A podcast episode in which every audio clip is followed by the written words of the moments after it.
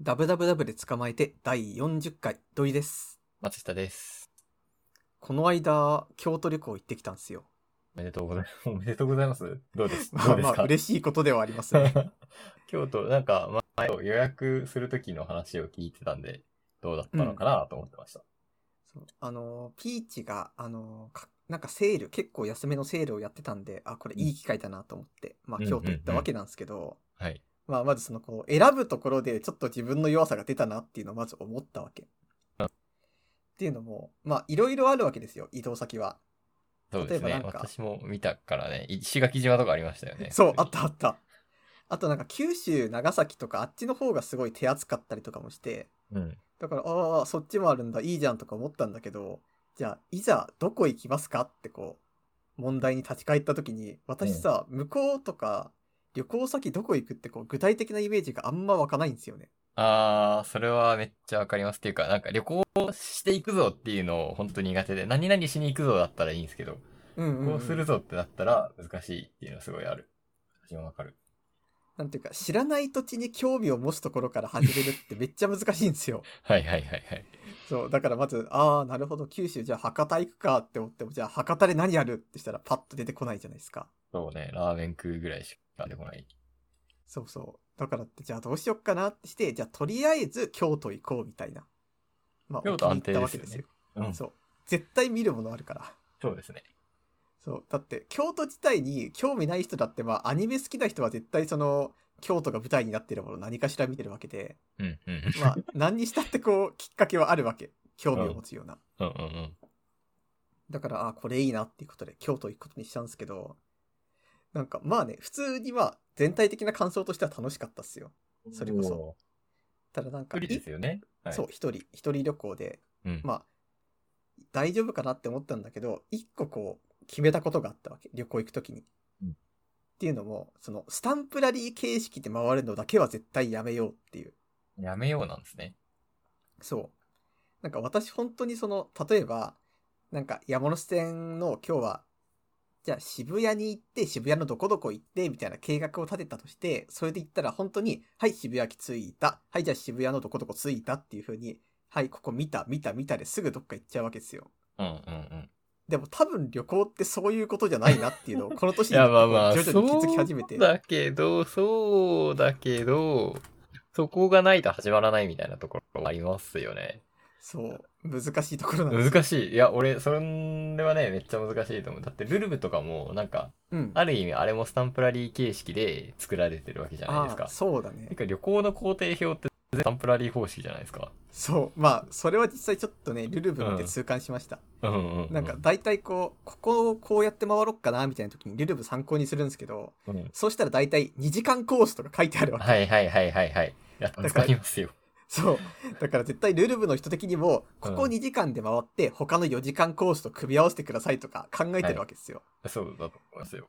そう。でもこっちとしてはさ、あのーそろそろ自分のこと分かってきたから、例えば、うんこ、このルルブでは2時間コースとか4時間コースで、清水寺はここ40分ですとか書いてるけど、いや、40分じゃ無理でしょっていうの分かるわけ。こっちは自分の性格がどうだからって。うん。だからそれ考えたら、あ、これはこのルルブのあの、スタンプラリー形式ダメだなっていうのをうん。ピンときたわけ。うんうん。だからってもう、自分でちゃんと計画して、ここには何分いるみたいな。うん。それを全部理解した上で旅行しようっていうのが、まあ、今回のテーマですよ。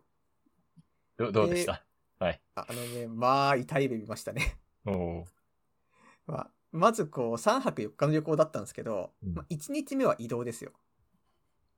まず大阪から、んまず成田から大阪に行くわけ。はいはい。表記で、まあそこで1泊ですよ。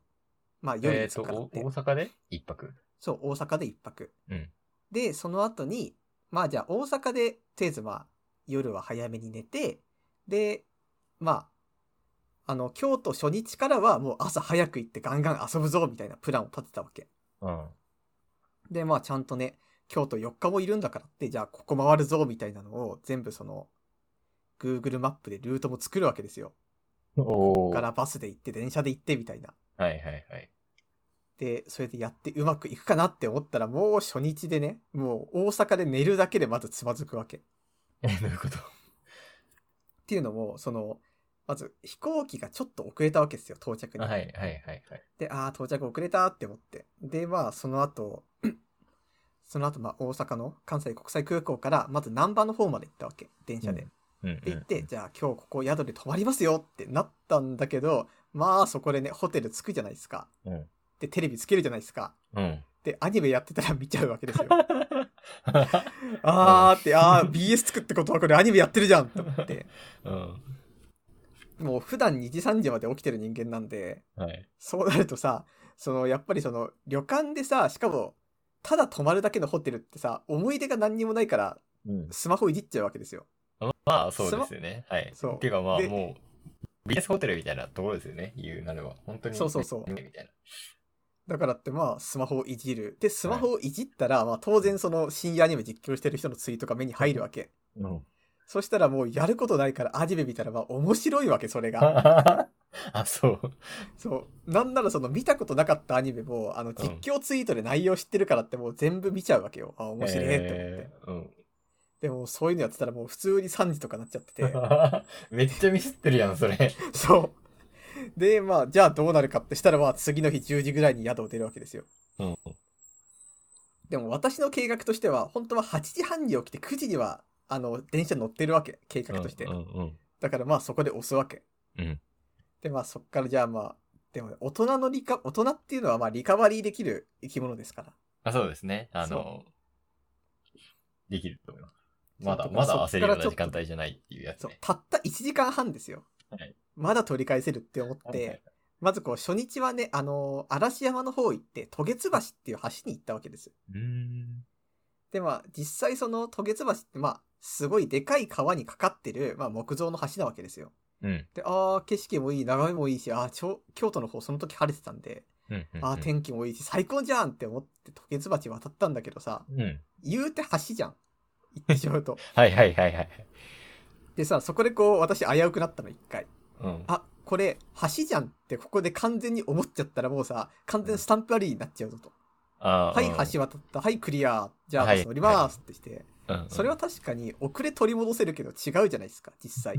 まあね、そうだね。じゃあそこで何するかってしたら、じゃあもうい、もうちょっと先まで行ってみようですよね。あで、まあ先まで行ったらまあお寺とかも結構あるわけ、大きいところが。そう。だからそういうのを見たり、竹林入ったりして、うわ、楽しいってしたら、まあそっからさらに2時間越しですよね。あ。ああ、楽しみすぎたパターン。そうそうそう。でも私としてはもう、渡月橋なんてもう1時間いりゃいい方だろうって思ったから、もうそこでまずミスですよ。で、まあそんな感じでまあ初日の午前押し押しで、でまあ、その後にね、まあ私のこの旅行、あ、これミスったなって思ったのをこう決定づけた出来事が1個あって、うんまあその後もいろいろその建物見学したりとかしたんだけど、1個ね、初日の大きいイベントとして、まあ、京都御苑回ろうっていうのがあったんですよ。うんうんうんまあ、そこ別に何が観光であるってわけじゃないけど、まあ、とりあえず行っときたいじゃないですか、やっぱり。まあなんか有名だし、そうそうみたいで、私のイメージとしてはさ、まあ、京都御苑って言っても多分、イメージとしては皇居ぐらいの広さだろうって思ったわけうん。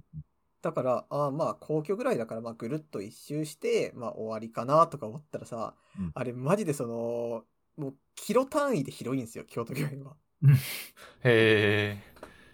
もう、京都御苑一周何キロだよ、みたいな。へもう、抜群に広くて、え。でも本当に、 えいつまでた、本当にさ、京都御苑入り口入って、まあ端の方からぐるっと回ろうと思って端行ったら、もう向こうの端が見えないわけ。全然。遠すぎて。へえ。おで、しかもさ、あの地面が砂利道なわけ。 それうで。はいはいはいはいはい。だからもうさ、もう先が見えなくって、その特別何もないところの砂利道をひたすら歩くとさ、もう足がやられますよね。うーん、そうですね。砂利道特に疲れますもんね。それでもそれで、ああ、もう疲れた疲れた疲れたみたいな。うん。やってるうちにもう日がとっぷり暮れちゃ って。うん。 では、京都1日目、まあ割と時間使いすぎちゃったなっていう。で、この時点で行きたかった場所3つ行けてないみたいな。ああ、なるほど。えでもそれは、スタンプラリーとしての、なスタンプラリーじゃなく、3つ行こう。あ3つ行け5個な行かこっうた。。そう、他行楽こうしみたいめ、そうそう、スタンプラリーじゃなく計画したら、あのー、1回ミスっちゃったみたいな話で、まあ一応でそのミスの原因、京都御苑行った時に分かったわけ。うんっていうのも、やっぱり地図見るときってさ、基準となる広さの建物をまず見つけるわけですよ、私としては。うんうん。で、さっき言った通り私、あの、京都御苑を皇居サイズだと思ったの。っはいはい。てすると、当然だからその、まあ皇居あれぐらいだとして、じゃあこの道幅がこうでとか、全部その、なんて、皇居基準で見たけど、まあ本当は京都御苑って抜群に広かったからってさ、そこであの京都の縮尺全部ミスっちゃってうん。そう、だからそれでまあ失敗したんですけど。まあ、それでさ、結果としては疲れたまんま宿に着いたわけ。うん、で、まあ宿着いたらさ、まあ旅行の楽しみってまあ見るだけじゃないっすよ。食事じゃないっすか、やっぱり。ああ、はいはいはい。いいですね。そう。だからさ、もう私クタクタなってるけど、うん、ここはね、もう私行く前から計画してたわけ、いろいろと。うんうんまず1個は、あの、森見富彦の小説とかでよく出てくる、ムーンウォークっていうこう、バーがあるわけですよ。うん。おうそこ行きたいなと。おそう。で、もう1個は、ーあ、の、京都酒造館っていう、京都の地酒がね、飲み比べできるところがあるんですよ。うんえでもそこがもうすごい15種類ぐらいのをいっぺんに飲み比べできるみたいな、すごいいいとこだったんで、ここも絶対行きたいなと思って、ー、うんうん。そう、だからまず、日中は京都観光、夜はもう地酒をガンガン飲むぞ、バー行くぞみたいな計画を立てたんだけど、もうあの、人間ってさ、疲れるとどんどんどんどんそのネガティブな方向に行くの分かりますああ、わかりますね。そう、でも、私もさっきのあの、京都県の砂利道でだいぶ HP が減ってたんで、こう例えば宿について、こううん自分の部屋でさ、鏡を見るわけですよ。手とか洗いながら。うん、そうするともうさ、すごいこう、くたくたのこう、20代後半の男が映るわけ、鏡に。でうんも、汗すごいかいてるしさ、もう服もちょっとよれてるしってなったら、うんお前、こんな格好で人様の前に行けるのかみたいな気持ちになるわ け、どんどん。うん。えーでも無理だよ、無理だよ、みたいな。もうさ、旅行とか来たけどさ、お前計画何一つ守れてないじゃん って。いやお前、今日の工程表見てみな、3つもいけてないよ、みたいなことをさ、もうずーっとこう自分が言ってくるんですよね。うんうん。でも結果として、あの、近くの、あの、普通のココイチ入るっていうのが、ええー、もう、う今日の1日目です。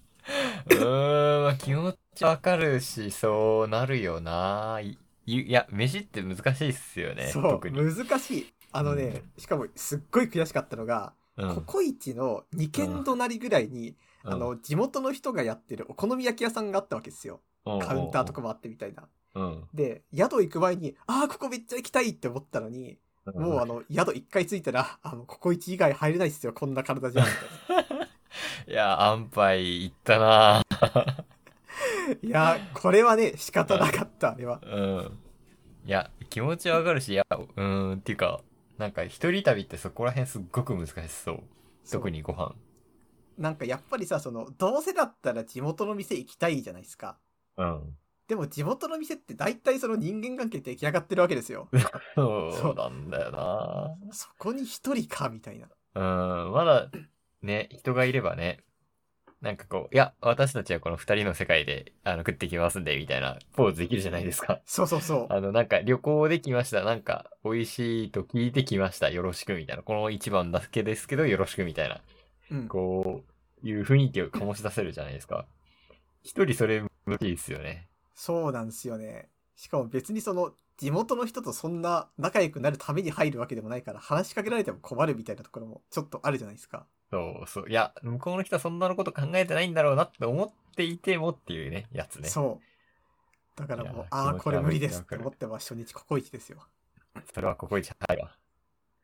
で、まあ、2日目は ね、私もちょっと反省したわけ。このままじゃいかんみたいな。うん、うん、でも、今日は気合い入れていこうと思って。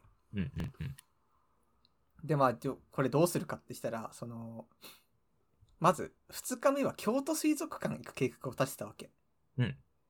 まあ、一応これ言っとくと、 その、その落ち込んだ日を元気づけるためにアニメ見ようってアニメ3時まで見ちゃったんで、まあ普通にこう、 まあ9時頃宿を出るわけですよ。うん。で、まあ、あー今日も寝不足だって思いながら、その京都水族館行って、計画としては、まずその京都水族館、まあ水族館って言ってもまあ2時間とか、うん2時間半とかでしょうと。だからその後、まあ近場で食事してから出かけようみたいな気持ちでいたんだけどさ、もうあのー京都水族館ってあの、オオサンショウウオが飾ってるんですよ。たくさん展示されてて。うんでもその展示がもう可愛くて可愛くて最初の展示で1時間ずーっと動かなくてすごいな。もういや本当にこれ一切盛らずに1時間いますからあそこは、えー、え、1個の水槽の前で。そう本当にあれ何メートルだもう78メートルぐらいある水槽にうんオオサンショウウオが本当に1 5 6匹ぐらいぎゅうぎゅう詰めみたいなへえ。でもなんか性質的にその狭いところにいたがるんで仲間同士でめちゃめちゃ重なるんですよ、うんうんうもん。う抜群に可愛くってもうそれをひたすらに見て1時間ですよでまあ他にもさそのイルカショーとかも見るわけですよでも、うんイルカって言ったってそんなこっちとらいい大人ですよって思いながらイルカショー見たらもう抜群にあれ面白いよねうん。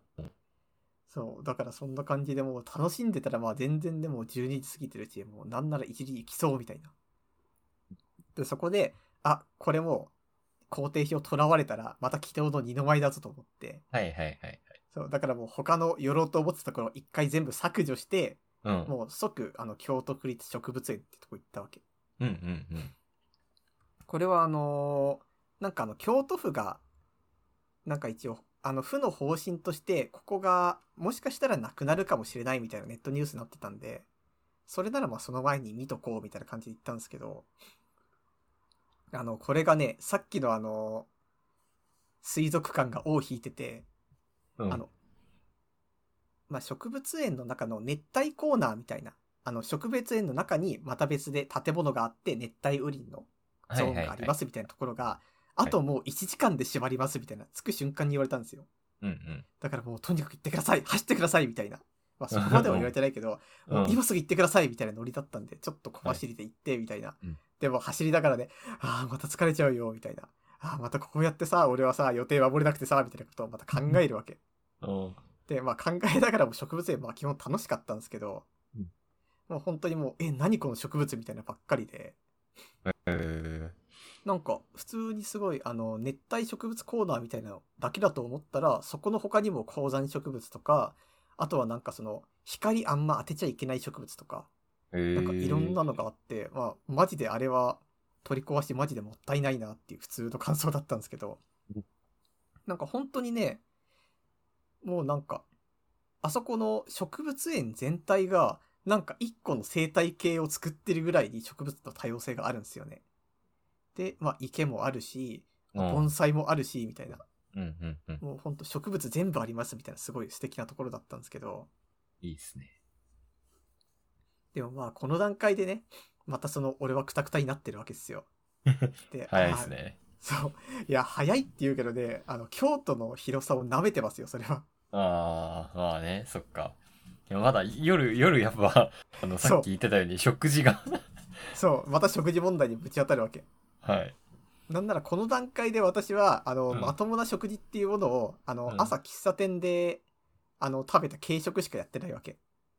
だから、ああ、もう、せめてなんか食べたいな。でもなんかまた、下手な地元の密着型嫌だな、嫌だ っていうか、その、気まずいなって思ってたんですけど、うんここでまあ、救世主登場ですよ。もあの、グリルコーヒー長谷川っていう店がね、これあの、なんかバス停、バス乗ってて見かけて、とりあえず入ってみようって駆け込んだらもう抜群に良かったんですよね。う。へえー、それは、もちろんチェーンとかではなく。そう、チェーンではなく、おお。もう抜群に美味しくって、うん。だから、あ、これもう最高じゃんみたいな。うんうん。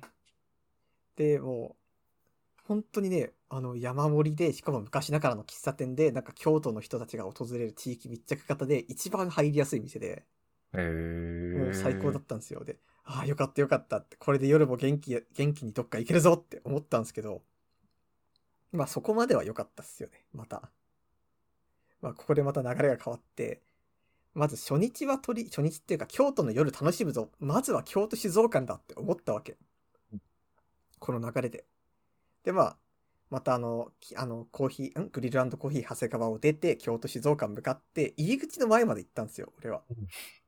入り口の前まで行ったら、もう完全にその地元の人たちとか仕事帰りの人間でこう固まってて、それを見た瞬間に、あ俺はこれ無理かもしれないってまた思っちゃったんですよ。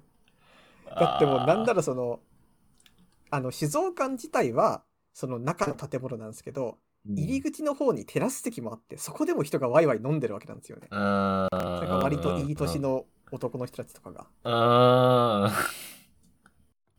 でもさっきまでのその、俺がさ、あの、コーヒー長谷川で、あうんあ、京都の人たちもなんかすごい普通に生活をしている人たちなんだな、当たり前だけど大切なことだとかさ、うんううんって思ってた気持ちがもうバキバキバキって折 れて。ああもうこんなさ、その地元の人たちがたくさんいてさ、お酒飲んでてさ、いけるわけなくないみたいな。ー。うーん。もう出来上がっちゃってるじゃん、空気がっていう。はいはいはいはい。うおあーこれ無ー理ですってしかも俺今ささっきの長谷川が結構すごい大盛りだったからもうお腹いっぱいでさもうこれだけでもう全部もう夜食べなくていいよみたいなうん。もうだからもう今日これで帰って明日に備えようってして帰っちゃったんですよねそこなでるほまたど。いや、気でも持ちはわかるし、俺も同じ立場になったら、うーん、気持ちめっちゃわかるなっていうあるな。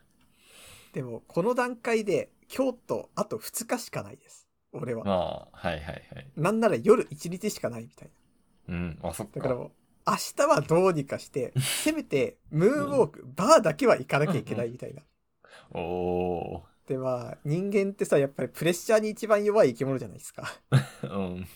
だからまあね朝起きてよし今日こそはって思った瞬間にやっぱまあ言うてねあの夕方パフェ食べるからってもしかしたらいけないかもねっていう保険を一回打つわけあーはいはいはい。自分の中でね。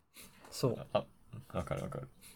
あでまあそれでねまあ3 日目は清水寺行ったわけですよ、あまー王道ずっすね。うん。そう王道だけどもこれがね抜群に良かったんですよねおお。もうどこを見ても、ああ、これ5等分の花嫁で見たところだ、みたいな。まあね。そう、あのああ、おあみのくじ修とかクねル光生が写真撮ってるところ、あそこってあのー、いつきと風太郎が写真撮ったところじゃん、みたいなのとか。もう全部分かってすごい良かったんですよ。こういうところですよね。そう。まんでま書かれるみたいなね。そう そうそう。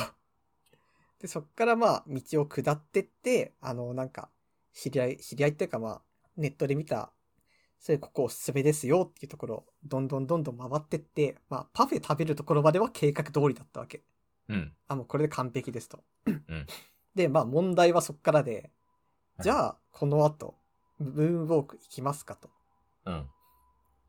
ってなった時に、いやでも開店までまだ時間あるし、うん。どうしよっかなって思って、一回宿戻ろうってしちゃいましたよね、やっぱり。ああ、はいはいはい。だってなんならさ、その、いろいろ買い物とかもしたからって、これ持ってバーはちょっと違うだろうみたいなうん。気持ちで一回その宿も取ったんだけど、まあ戻る時にね、ついでにね、駅で、あの、押し寿司買っちゃいますよね。ああ、それは、あの、 いやコンビニとかで、みたいな。いや、いや、コンビニ、まあまあ、その駅弁みたいな感じのやつをはいはいはい買はいっ。て、まあ、とりあえず、バー行くかもしんないけど、すきっ腹で行ったらあれだよねと思 って、まあ、おし寿司買うわけですよ。うん。で、まあ、その、おし寿司買って、あ、意外、宿で、あ、意外と美味しいじゃん、みたいな。食べて、で、まあ、おし寿司食べたらさ、お腹いっぱいになってちょっと眠くなるじゃん。うん。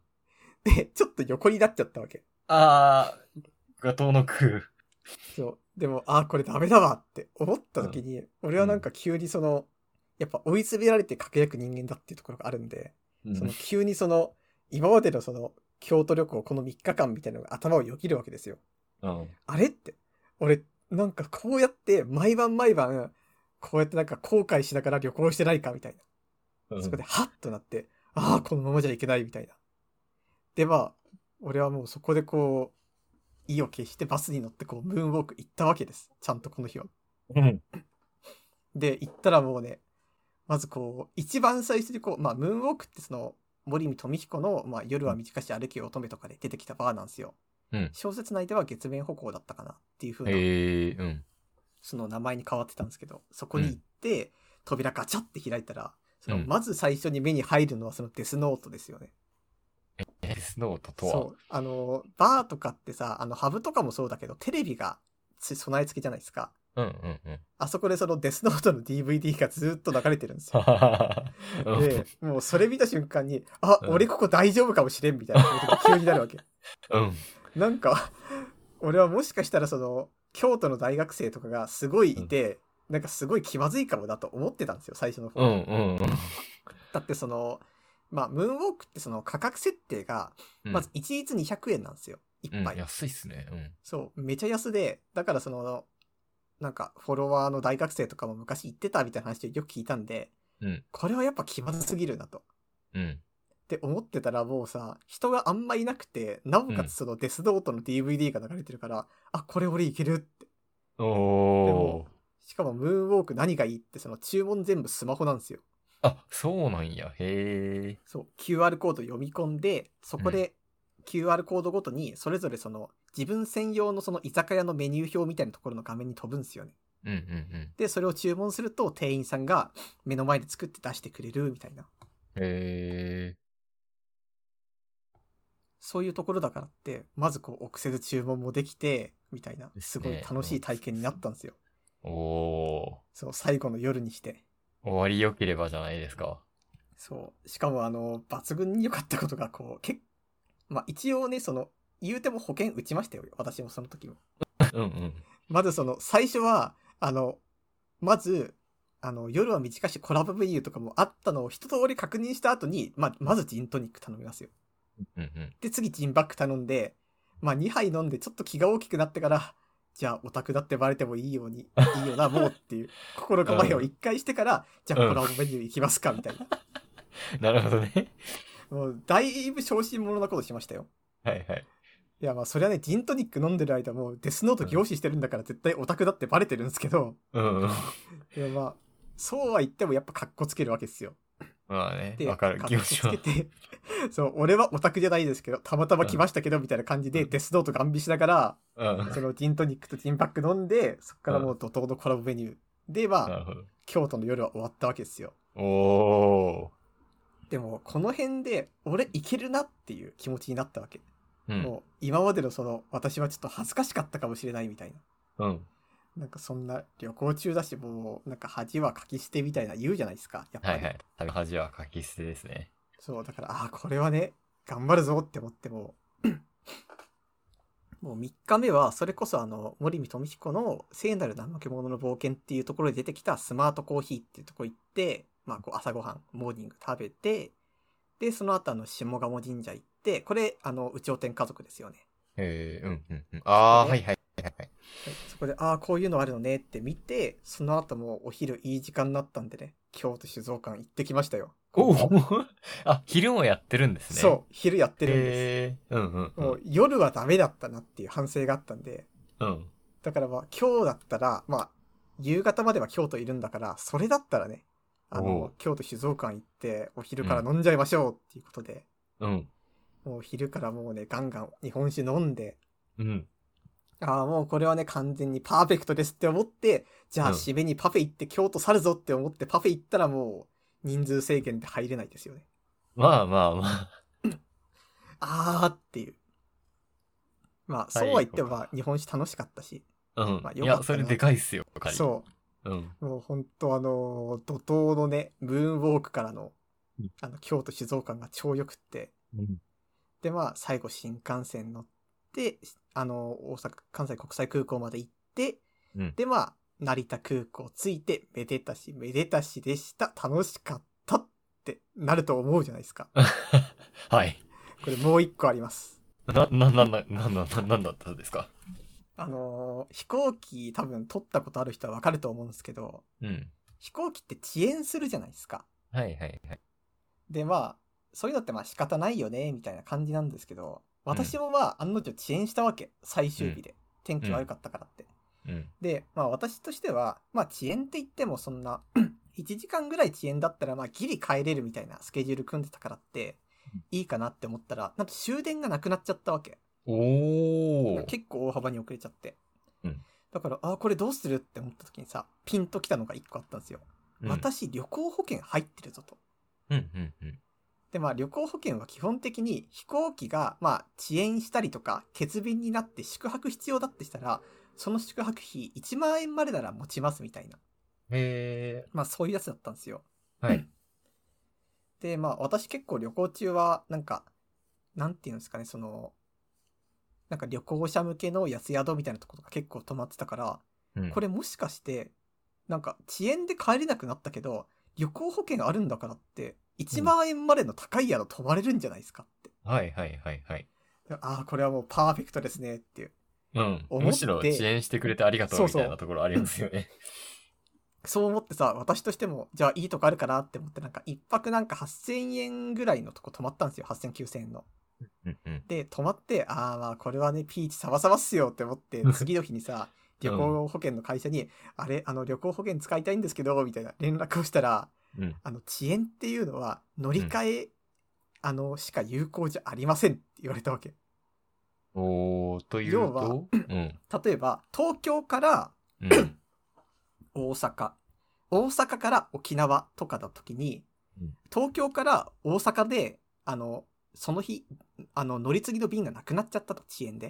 うん沖縄今日行けませんよってなった時の宿泊は面倒見るらしいんですよ。うん。でも、大阪から東京で、その後電車の乗り継ぎとかがダメだった場合には面倒見ないんですよ、あの保険は。えー、そうなんや。そう。だから遅延保険入ったんだけど、うん。あの、残念なことに、私のその8000いくらかの、あの、ホテル代は一切弁当を見てもらえずに、こう、マイナス8000円みたいな。なるほど。そう、そんな気が強くなったと思ったらもう全然ダメだったっていうのが、ね、京都旅行のオチですね。えー、なんかそれは、まあ、最初からそう読んでればいいっていう話ではあるが、ちょっとひどい気はするな。だってそれだって家に帰れないわけですよね。そうそうそう。そうなんまあや。、私もなんかその、 まあ保険ってこういうのあるよなって思ったんだけどさ、でも一応その、もしもで入った保険でそうなると思わないじゃないですか、やっぱり。うんうんうんうん。へえ。だから結構衝撃でしたね。そうっすね。 そう。で、まあ、こう、家、その後着いて、まあ旅行総括したわけですよ。で、やっぱ総括して思ったのが、俺やっぱビビりすぎかもしれないなって いう。うん。もうここまでその怒涛の勢いで説明したじゃないですか。うんうん。説明したけど、こう、何一つとってもその、こう、踏ん切りがつかないみたいなところがやっぱりあって、うーん。なんか、やっぱりその、バー初日に入っておくべきだったかもしれんとか、はいはいはい。これあの、長くなるから断ってるけど、断ってるっていうか、あの、長くなるから話してなかっただけで、なんならその、夜パフェ専門店っていうのがあるから行くぞって思って、店の前まで来たけど、なんか違うって帰った日もあったわけ ですよ、この中には。はい。はい。だからってこう、基本的にそのビビリが際立つ旅行だったなっていう。ああ、なるほど。だからなんか、あの、宿について、あの、3日目、なぜかよくわからない勇気が湧いて、ムーンウォーク行かなかったら、多分こうのん最終日もひどいことになってた気がするんですよね。ああ、そうね。いや、でも俺聞いてて結構楽しそうだな、いい旅行だなって思いますけどね。踏ん切りつかないことあっただろうけど、そう、なんか最後、勢い上げたという。そう、まあ、怒涛の追い上げを見せたわはいけはいです。はい。追い上げあって。いや、楽しそうですけどね。まあ、基本良かったっすね。あとはなんか、まあ、普通に鴨川が楽しかったっていうのが超あって、うん。あの、それこそ、あの、さっき清水寺行った、パフェ行ったってしてから、まあ夜お昼寿司食べるまでの間に、なんか鴨川でこう2時間ぐらいぼーっとするとかもありましたからね。ああ、はいはい。絵になるやつですね、よく。アニメとかでも見るやつ。そうそうそう。あの、タマコマーケットとかの舞台でもあったんです。タマコラブストーリーとかでも結構重要な場所だったんですけど、もうすごいよくって、あの、飛び石あるじゃん、鴨川って。はいはいはいはい。で、なんか、あの、中洲でさ、ぼーっと眺めてたら、地域のちっちゃい子供たちとかが、うんあの、例えば小学校5、6年ぐらいの子が2、3年の子に飛び石の飛び方とかを教えてるんですよ。うん。勢いつけてきて、みたいな。うんうん。それがすごい良かった。ああ、いい風景ですね。そう。あとなんか、普通に座ってなんか歩いてる人眺めるのが超楽しくって。うん。だからなんか、あの2時間があってからのムーンウォークのための勢いづけがあったって言っていうのは実際ありましたね。はいはいはい。やっぱりその、旅行中って常にわたわたするじゃないですか。そうですね。そう。しかもなんか結構疲れちゃうし。うんうん。まあそうなったら当然その勢いなんてつかないよっていう話でうん。意外とそのやっぱ、こう京都の広さとかを なんか甘く見てなんかキツキツの日程にして疲れて、もうダメだってなるんじゃなくてもうちょっと旅行っていうのはね余裕を持つもんですよっていうのがだいぶ分かった感じでしたね。なるほど。あ次行ったらもうちょっと上手くなるみたいなそういうところはあるんですかね。ありますあります。おおー。なんならあそういうもんの、なんでしょうな、きっと。そうバリバリ削ったところが5、6箇所ぐらいあるんでうん、だからその辺とかをね、次回回りたいですね。おー。いやー、楽しそうですね。いやーでも本当に、うまくいくかと思ったらいかないばっかりだった。まあ楽しかったんですけどね。いや、でも聞いててすごい楽しそうっていうのはあった。そんな感じですね。おなるほどな4泊って結構長いですからね。そう。そうなんです。いや、短いよ。私もそう思ってたんだけど。あ、そう。京都を満喫するには短いみたいな感じですかね。そう、短いっすね。見るところいっぱいありますからね、京都。あとなんか思ったんですけど、なんか近場で回ろうと思ってぎゅうぎゅうにすると破綻するんで、なんかその日ごとにテーマを決めて、ちょっと移動時間が長くても、なんかテーマだけの日を作るっていう風にした方が、なんか綺麗に回れるなって思いました。あー、なるほどね。なんかそうね思っ移た動よしてりてやもっぱり時間食うんすよ、どこも。うん。うん。近場でうんも。。だからそれよりなら、なんか移動あるから今日はこれしか入らないやでちょうどぴったりだったりしますよ。うんはいはいはいはい。なるほど。旅行最近は何してましたか私は旅行もせず、ああ、なんかいろいろ物を買うっていうのをやってて、物を買うというか必要になったので、必要になったというか欲しくなったんで、いろいろ買ったんですけど、まず枕買ったんですよ。おーいいっすね。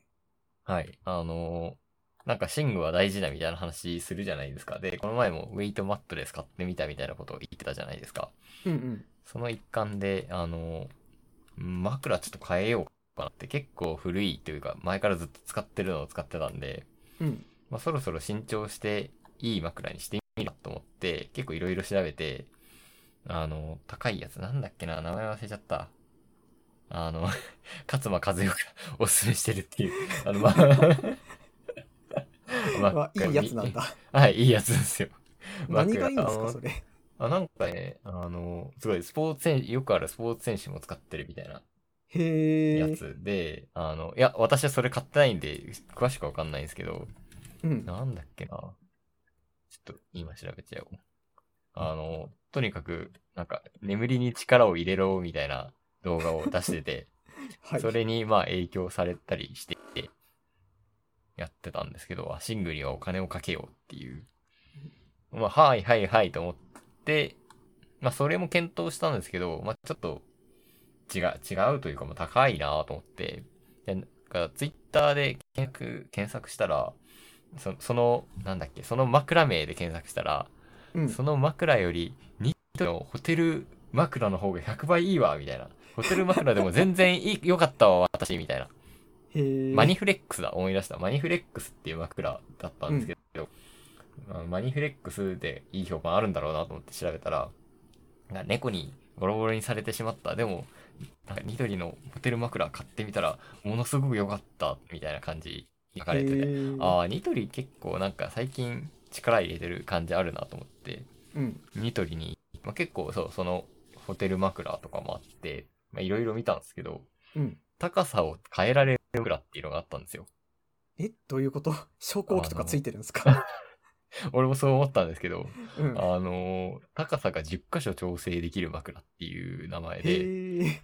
あのーそう。なんか、オーダーメイドの枕ってあるじゃないですか。わかりますなんか、わかる多わか分る。、いい感じの首の高さとか測ってもらって、変えてもらえるんでしょうけど、まあ、うんそれをセルフでやってみようよ、みたいな枕なんですよ。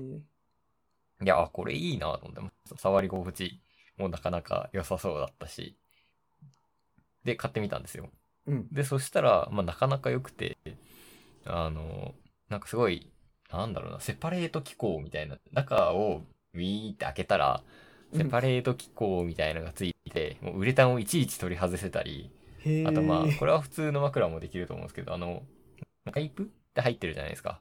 うんうんあれを、こう、全部、えっ、と、3箇所セパレートになってて、うん。あの、どこか一段階を真ん中だけちょっと低くして、あの、横、横に、向きに、あの、すごい良くしたり、うんあの、なんだろう、端っこをちょっと押さえにして、なんだろうな、こう、仰向け、うつ伏せで寝て大丈夫なように、みたいな、いろんな調整ができるっていう感じで、感じだったんですよ。これがなかなか、うー、うん良かったですね。え、じゃあ自分の好きな姿勢で今使ってるんですか姿勢っていかそうです、そうです、そうです。えーいいね。うん。だから、もう高さだけはどん、実質どんな高級枕にもなるんですよ。完璧に高級枕になるわけ。なるほど頑張ね。そう。これ柔らかさとかはね、きっと違うと思うんですけど、うん。そう、部分調整ウレタンシートみたいのが入ってて、それを、まあ、折ったりしてもいいし、抜いたりしてもいいし、なんか、基本、一番最初は高くできてるんで、それをちょっとどんどん抜いてって、自分好みにするっていう枕を買ったりしてました。なんかだいぶ聞くだけでもなんか楽しそうな枕っすね。そう、楽しいんだよ。楽しいし、結構じゃあもう、なんか2日ぐらいいろいろ調整したんですけど、そっからなんかもう完璧にはまったので、よしよしっていう感じです。問題なのはその抜いたウレタンシートどうしようっていうね、あ捨あ、てていいのかみたいな感じのとこまあ捨てらんないっすよね。 そうそうなんだゲよ。ームの空き箱とかも同じで。あ、そうそうそうそうそう。まだ新しい新品のウレタンシートなわけだし、みたいな。うん。むしろなんかそれだけでなんかプッシュになるんじゃないかぐらいの感じあるんですけど、どうしようかなって思ってます。そうですね。なんか一週間かけて自分の枕にしていくみたいなああ、感じですね。なかなか良かったです。っていうのと、あとゲーミングマウスを買いました。おお。あれって普通のマウスとどう違うんですかうーん、うーん光る。なるほど。光るのと、あ、なんか DPI っていうのにマウスの速度をマウス側で変えられたりするとか、あと多分、俺はこれ使ってて、うーんって思ってるけど、あのセンサーの、あの、なんていうの、読み取りの精度が違うからいいみたいな話ですよね。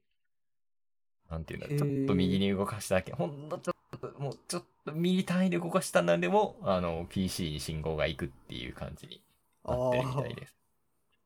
まあでも人間にはわからないと思ってます、これは。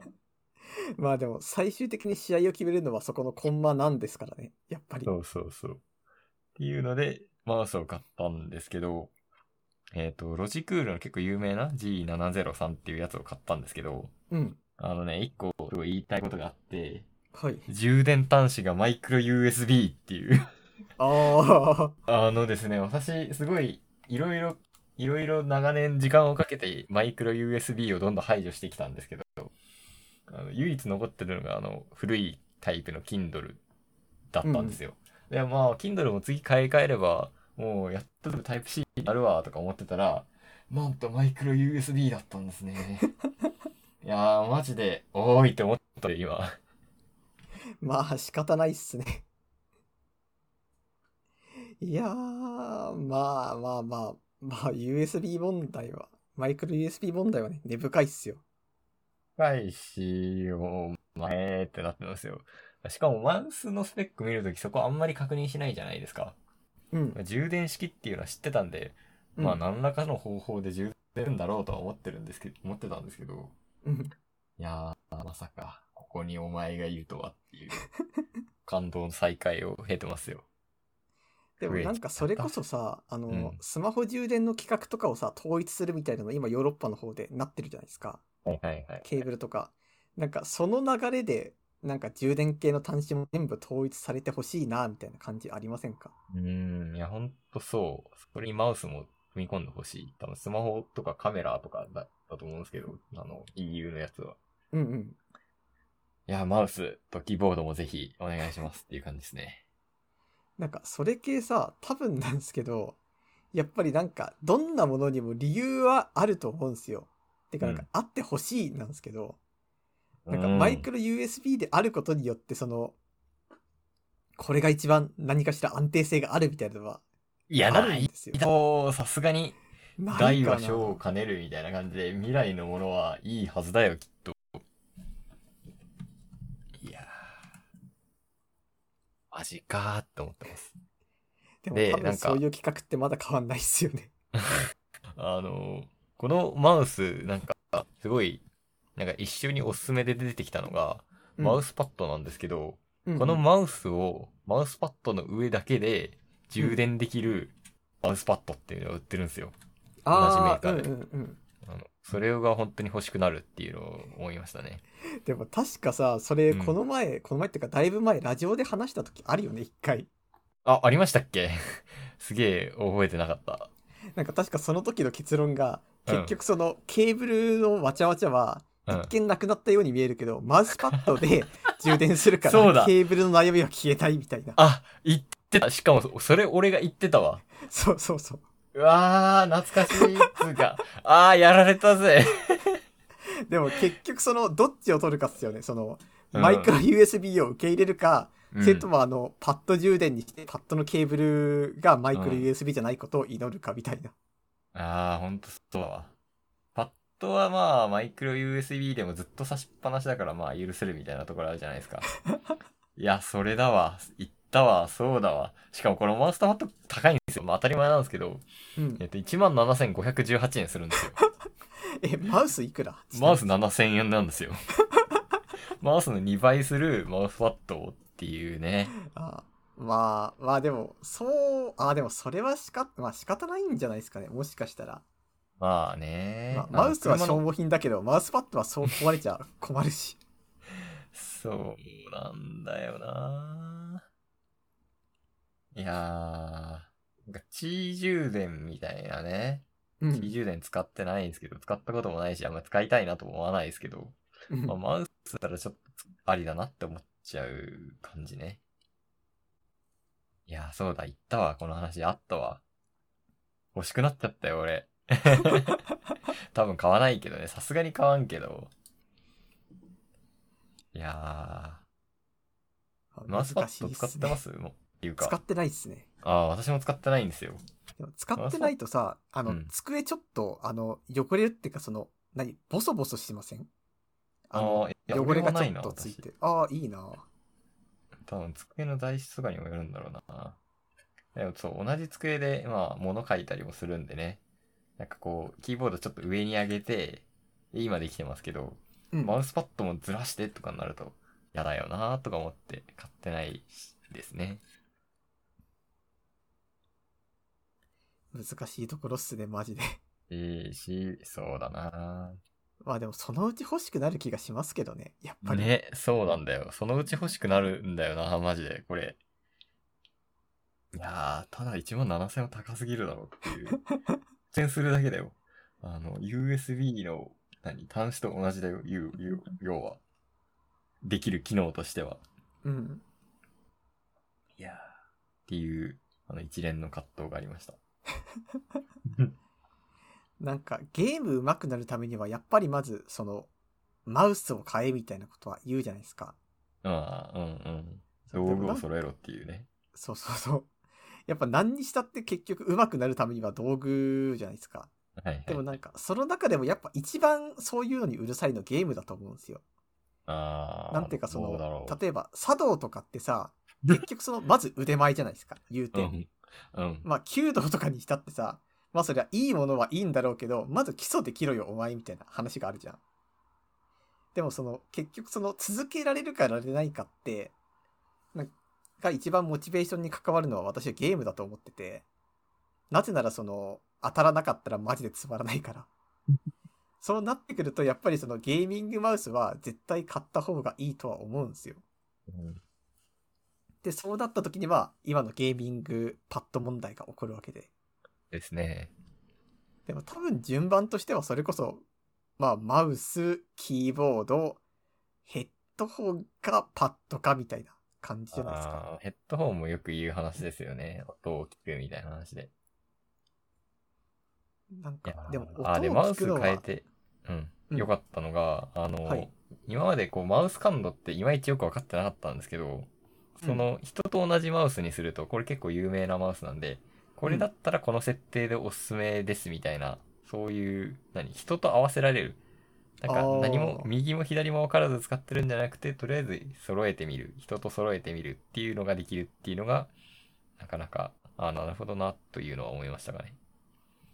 だから、そ、これで APEX で言うと、あの、うん APEX の方の感度はいじらないで、マウスの、何、感度をいじるみたいな方法でいじることができる。そうすると、なんか設定みたいの、その、多分、最初の APEX 内感度だと、あの、なマウスによってとか、多分あると思うんですけど、うん。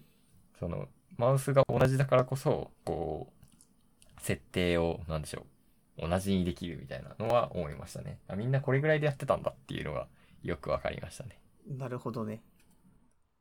振り向き感度問題結構わかんないですからね。そう、説マ明ジされでわてかもらん。そうそう。しかも私、あの、コントローラーでね、もともとやってた、あれなんで、本当に分かってなかったんですけど、まあ、買って分かるようになったっていう感じですかね。それはマジでいいことだと思います。はい。マジ次 APEX やったらすげえ抜群に上手くなってる可能性ありますからね。いやー俺のネックは感度だけだったんです、みたいな。 いや、ないですけどね、今のところ。慣れるのに必死ですけど。まあ、そんな感じで物を買ったりしてましたね。いいっすね。はい。じゃあ、そんな感じで一旦エンディングいきますか。ダブダブダブで捕まえて。エンディングです。はい。あの、そろそろ夏アニメが始まるんですよ。夏アニメ。はい。で、なんか、じゃあ夏アニメ見るかって思った時に、私その春アニメも録画はしたけど見ないのが結構あって、うんこれもしかしたらなんか、アニメちゃんと録画するようになったはいいけど、結局その、夏も夏でまた貯めるんだろうなって思って、ちょっとね、憂鬱になってます。ああ、なるほど。私そんなに見ない方なので、あれか、スパイファミリーを、まあ、プライムビデオで3話ぐらい溜まったら追うみたいな感じで見てますかね。そんぐらいですね、私。あまあと、実際、一気見が楽しい作品かもしんないですから、スパイファミリーは結構。そうね。なんだっけな、ネットフリックスになんかが来るからネットフリックス契約しようと思ったんだよな。なんだっけな。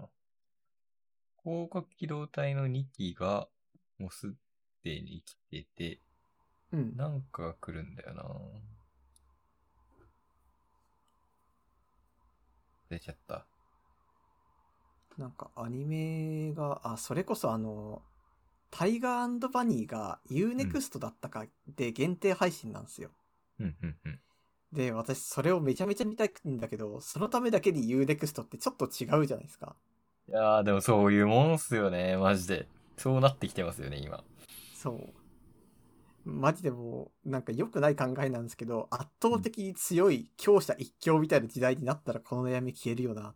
ちょっと考え いちゃやうー、それは良くないけどね。うん。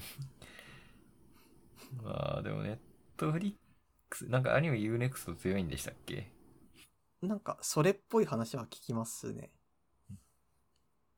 でもそれ。れでも D アニメストアあるからってやっぱ思っちゃうんだよな。 ああ、そうか。あれ500円でしたっけもうちょっとするんでしたっけ ?500 いや、円か。 500円いかないぐらいですね。いかないか。でもそのうち D アニメストアもその、私はなんかなくなるんじゃないかってちょっと思ってて。えだってその、それこそあの、スマホの、なんていうんですか、契約とかがいろいろ他社が増えてるじゃないですか。多分その D アニメストアやれてたのって、ある種その、なんていうんですか、契約するときに入るけど使わない人がたくさんいたからだと思うんですよ。ああ、なるほど。そうそれが消えたりとか、あとあの、携帯料金引き下げとかもあったわけで、うん。なんかもしかしたら。らその D アニメストアを維持するための力がどんどん削られてるんじゃないかみたいな。ああ、確かにね。それこそあの、Spotify がうん、なんかあの、プレミアム会員が増えたことによって収益落ちたみたいなニュースが前やってて、ええなんか要はその広告で稼いでたのに、月額うん500円だか700円だか払うようになったことによって、まあ収益落ちた。まあ逆に言ってしまえば、なんか1ユーザーあたり、あの、700円以上の広告を毎月見てたっていう話になるんですけど、うん。 確かに。うん。だからまあ、そういう感じになってるっていう話を聞くと、なんかもしかしたらね、やっぱりその D アニメストア危機かなってちょっと思います。ああ、なるほどね。でもなんか最近はそれ単体で、なんか au、スマートパスみたいなのは、au じゃなくても入れるみたいな感じで、D アニメストアもそうじゃないですか。うんうん、うん。なんか一個一個の価値を上げていく方向に走ってんのかなっていう気はしますね。なんかそれこそその価値を上げるってことは利用する人が増えるっていうことになるんで、うん。結局 Spotify 問題じゃないみたいなことを俺は思うっていう。あ確かに、Spotify のそれを聞くと、うーんって思いますね。ああ、そういえば最近僕、生活一個変わったことあって、お、なんすかなんかあの、バンド T シャツガンガン着るようになりま した。え、それは昔買ってたけど、そあう、着なかったやつを着れ着れるようになった。そう。だってもったいないじゃん、実際。うんうんうんうん。でももったいないんだけど、これ着なきゃもう意味ないなって、この間ふと、それこそあの京都旅行終わったあたりにふと思って、うん。なんかそれで試しにあの出して着てみたんですよ。なんならもう袋からも開けてなかったやつをバッて 袋から取って着てみたら、うん。なんか意外とこう、あ、いいじゃんこれみたいな。うんうんうんうん。で、そっから最近は寝巻きにしたり部屋着にしたりしてます。あ、いいっすね。正しいと思います、私。なんか、マジで京都旅行終わってからちょっと思い切りが良くなったんですよ、私。ああ、それ一番の旅行行ったエピソードじゃないですか。そう。なんかあの、これはその、私が旅行に行こうと思ったきっかけがあまり良くないものだったっていうのもちょっと実はあるんですよ。うんっていうのも、その、人と話すときにさ、100%伝えることってまずないじゃないですか。例えばあの、この間これやったんだって言ったときに、本当はそれ以外もやってるとか、あとはなんか、今度これやろうと思うんだって言ってるけど、実はその、やった後のことをその人には話してない、話してないみたいな。その、100%伝えないみたいなこともよくあって。で、なんか、この間人と話してる時に、いやーなんか旅行行きたいねって言ったら、いや、そうは言ってもどう行かないでしょうみたいなことを言われたんですよ。うん。で、ちょっと俺はそれでムッときたっていうのも、うん。あの、旅行行く理由の一個になってるんですよ。なるほどね。そう。あとはなんか普通にまあ、それとは別に知り合いから、なんか、あんまりその、なんかこう、新しいこととかやんないよね、みたいなことを前言われたのとかが、ずーっとこうう、トゲになってるわけ。うん。でも、こっちとしては、その、やってるけど、あなたに言ってないだけです問題になってるわけですよ。要は。うん。俺としてはやってるけど、でもその、例えば、ツイッターの別アカウントですごい熱心にアニメの実況やってるけど、なんか、俺、アニメの実況やりたいなって友達に言ったら、お前やってねえじゃんって言われて、いや、別アカウントだから言ってないだけなんだが、みたいな。うんうん。そういう感じで、なんすよね、全体的な、いろんなものが。生きていくってそそううですよね。うん。そう。でもなんか、あまりにもそれをいろんな人から言われまくったんで、ちょっとこれはなんかさ、俺、ぶっときたし、旅行ぐらいはなんか人に言えるもんだし、言っとくか、みたいな気持ちもちょっとあったんですよ。あ なるほど。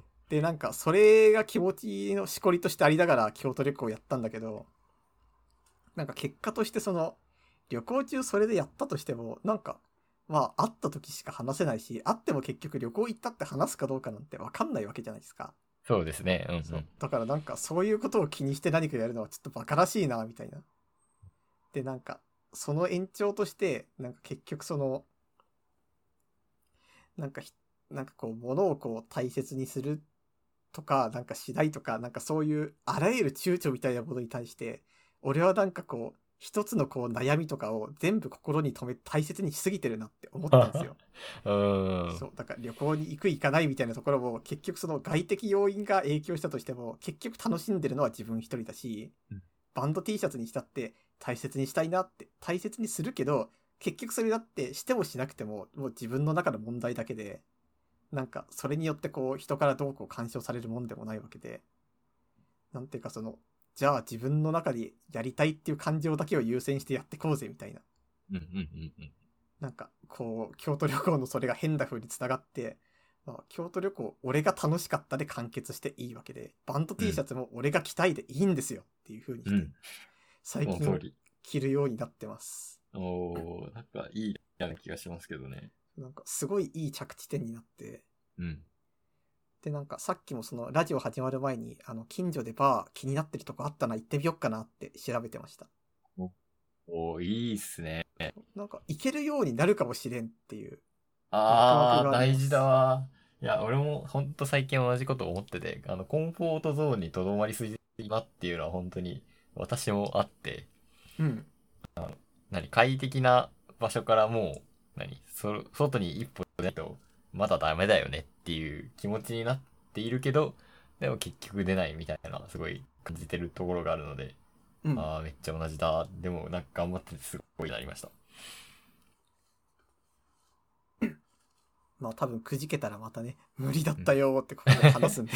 いやいやいや、うーん。なんかそうですね。いや、大事なことなんですよ、コンフォートゾーン。最近のテーマですね。コンフォートゾーンから外れることをする。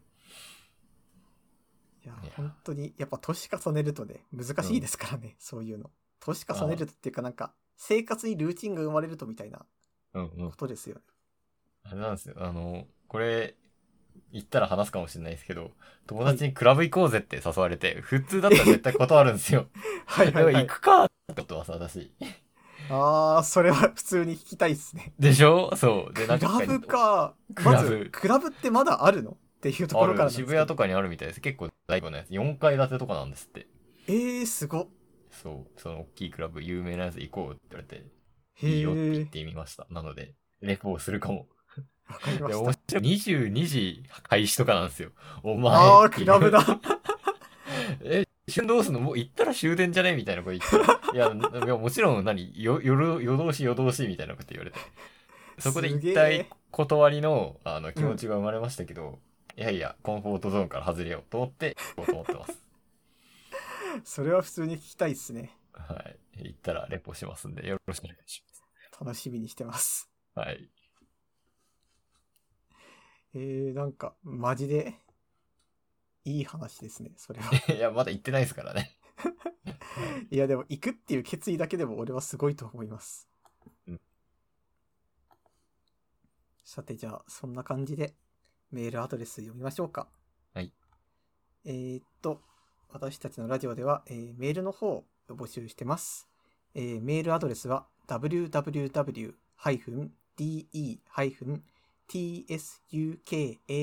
www-de-tsukamate アットマーク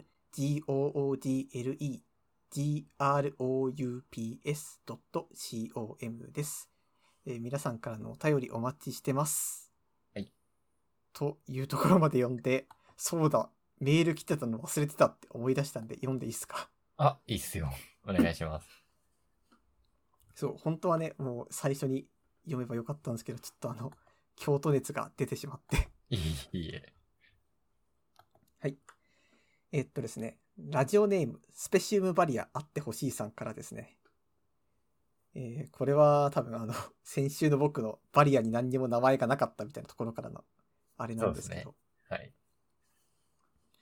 えー新ウルトラマンの考察を2人で言い合っているのをとても楽しく聞いていました。自分はただのにわかファンのように見に行ってしまったので、2人の熱意に感動してしまいました。えー松下さんが言及していた野生の思考も気になってしまいました。えー熱波師の話を聞いたらサウナにも行きたくなりました。お体に気をつけてこれからも頑張ってください。というメールをね、いただきました。ありがとうございます。ありがとうございまそう、あの、こっからまだちょっと続くんですけど。す。はい。あの、そう、全然ラジオ閉めません。ちょっとこれメールの話もしたくって。あの、シングルトラマンね、実際その、まだまだ話してる人がいてすごいなっていうのをやっぱ思うんですよ。やっぱその、結構たくさん、やっぱ上映があるわけじゃないですか、今だって。はい。それこそそはいのはいはい犬を公開されたり、あの派遣アニメ公開されたりみたいなうん。そう、新しい映画どんどん出てるけど、やっぱりウルトラマンの話みんなするんですよね。確かに確かに。そう、だって今だってそのウルトラマンに出てる俳優の誰々さんのインタビューみたいなのも今日も流れてきたわけで、やっぱなんかすごいなって本当に思います。そう、あと、そう、それこそね、あのーラジオ聞いてる時に僕も聞いてるっていうか、あの、ラジオで話してる時言わなかったんですけど、野生の思考私もちょっと気になってて、おう、うん。そう、気になってたんだけど、私は一切読んだことなかったんですよ、あれ。うんうんうん。だから、あの、パナソンの話聞いてる時に、ああ、そういう感じなんだっていうのを思ったんですけど、うんじゃあ、あの後、読むかって思ったら、あの、パナソンのレビューでおじけづいて一切こう開けずじまいなんですよね、今。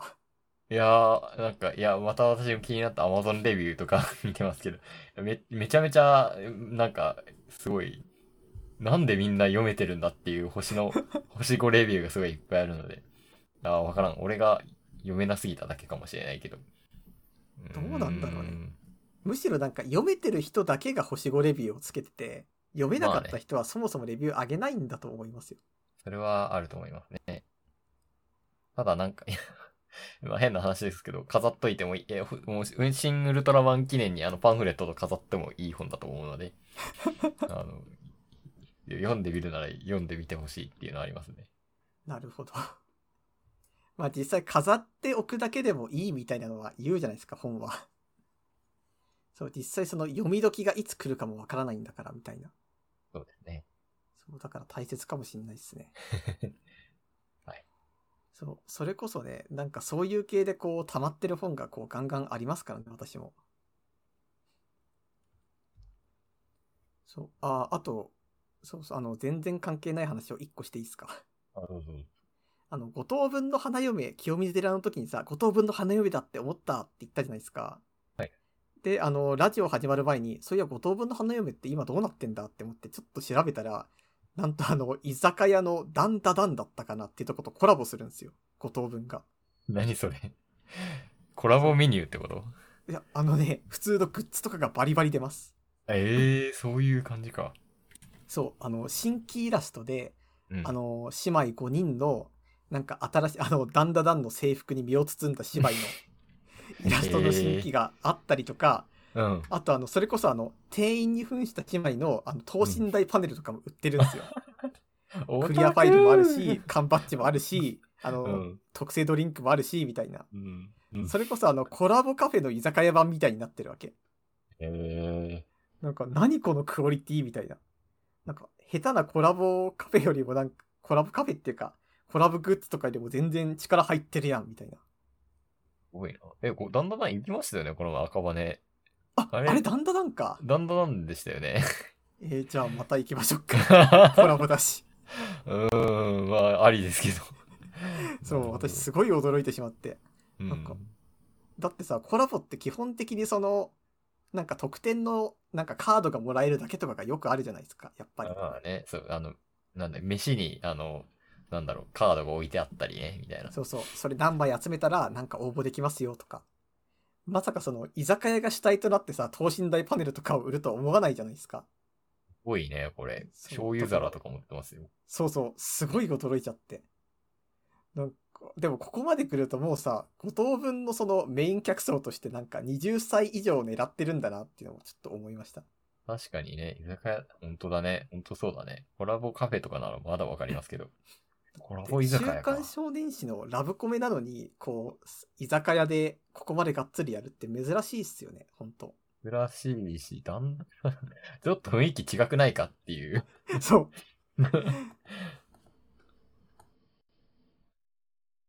昔その、五等分がコラボした遊園地のやつだと、なんかね、あれも何だったかな。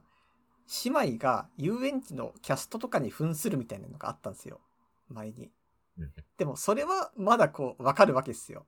なぜならその遊園地でこう芝居がアルバイトしてるとかは見えるわけなんで。そうですね。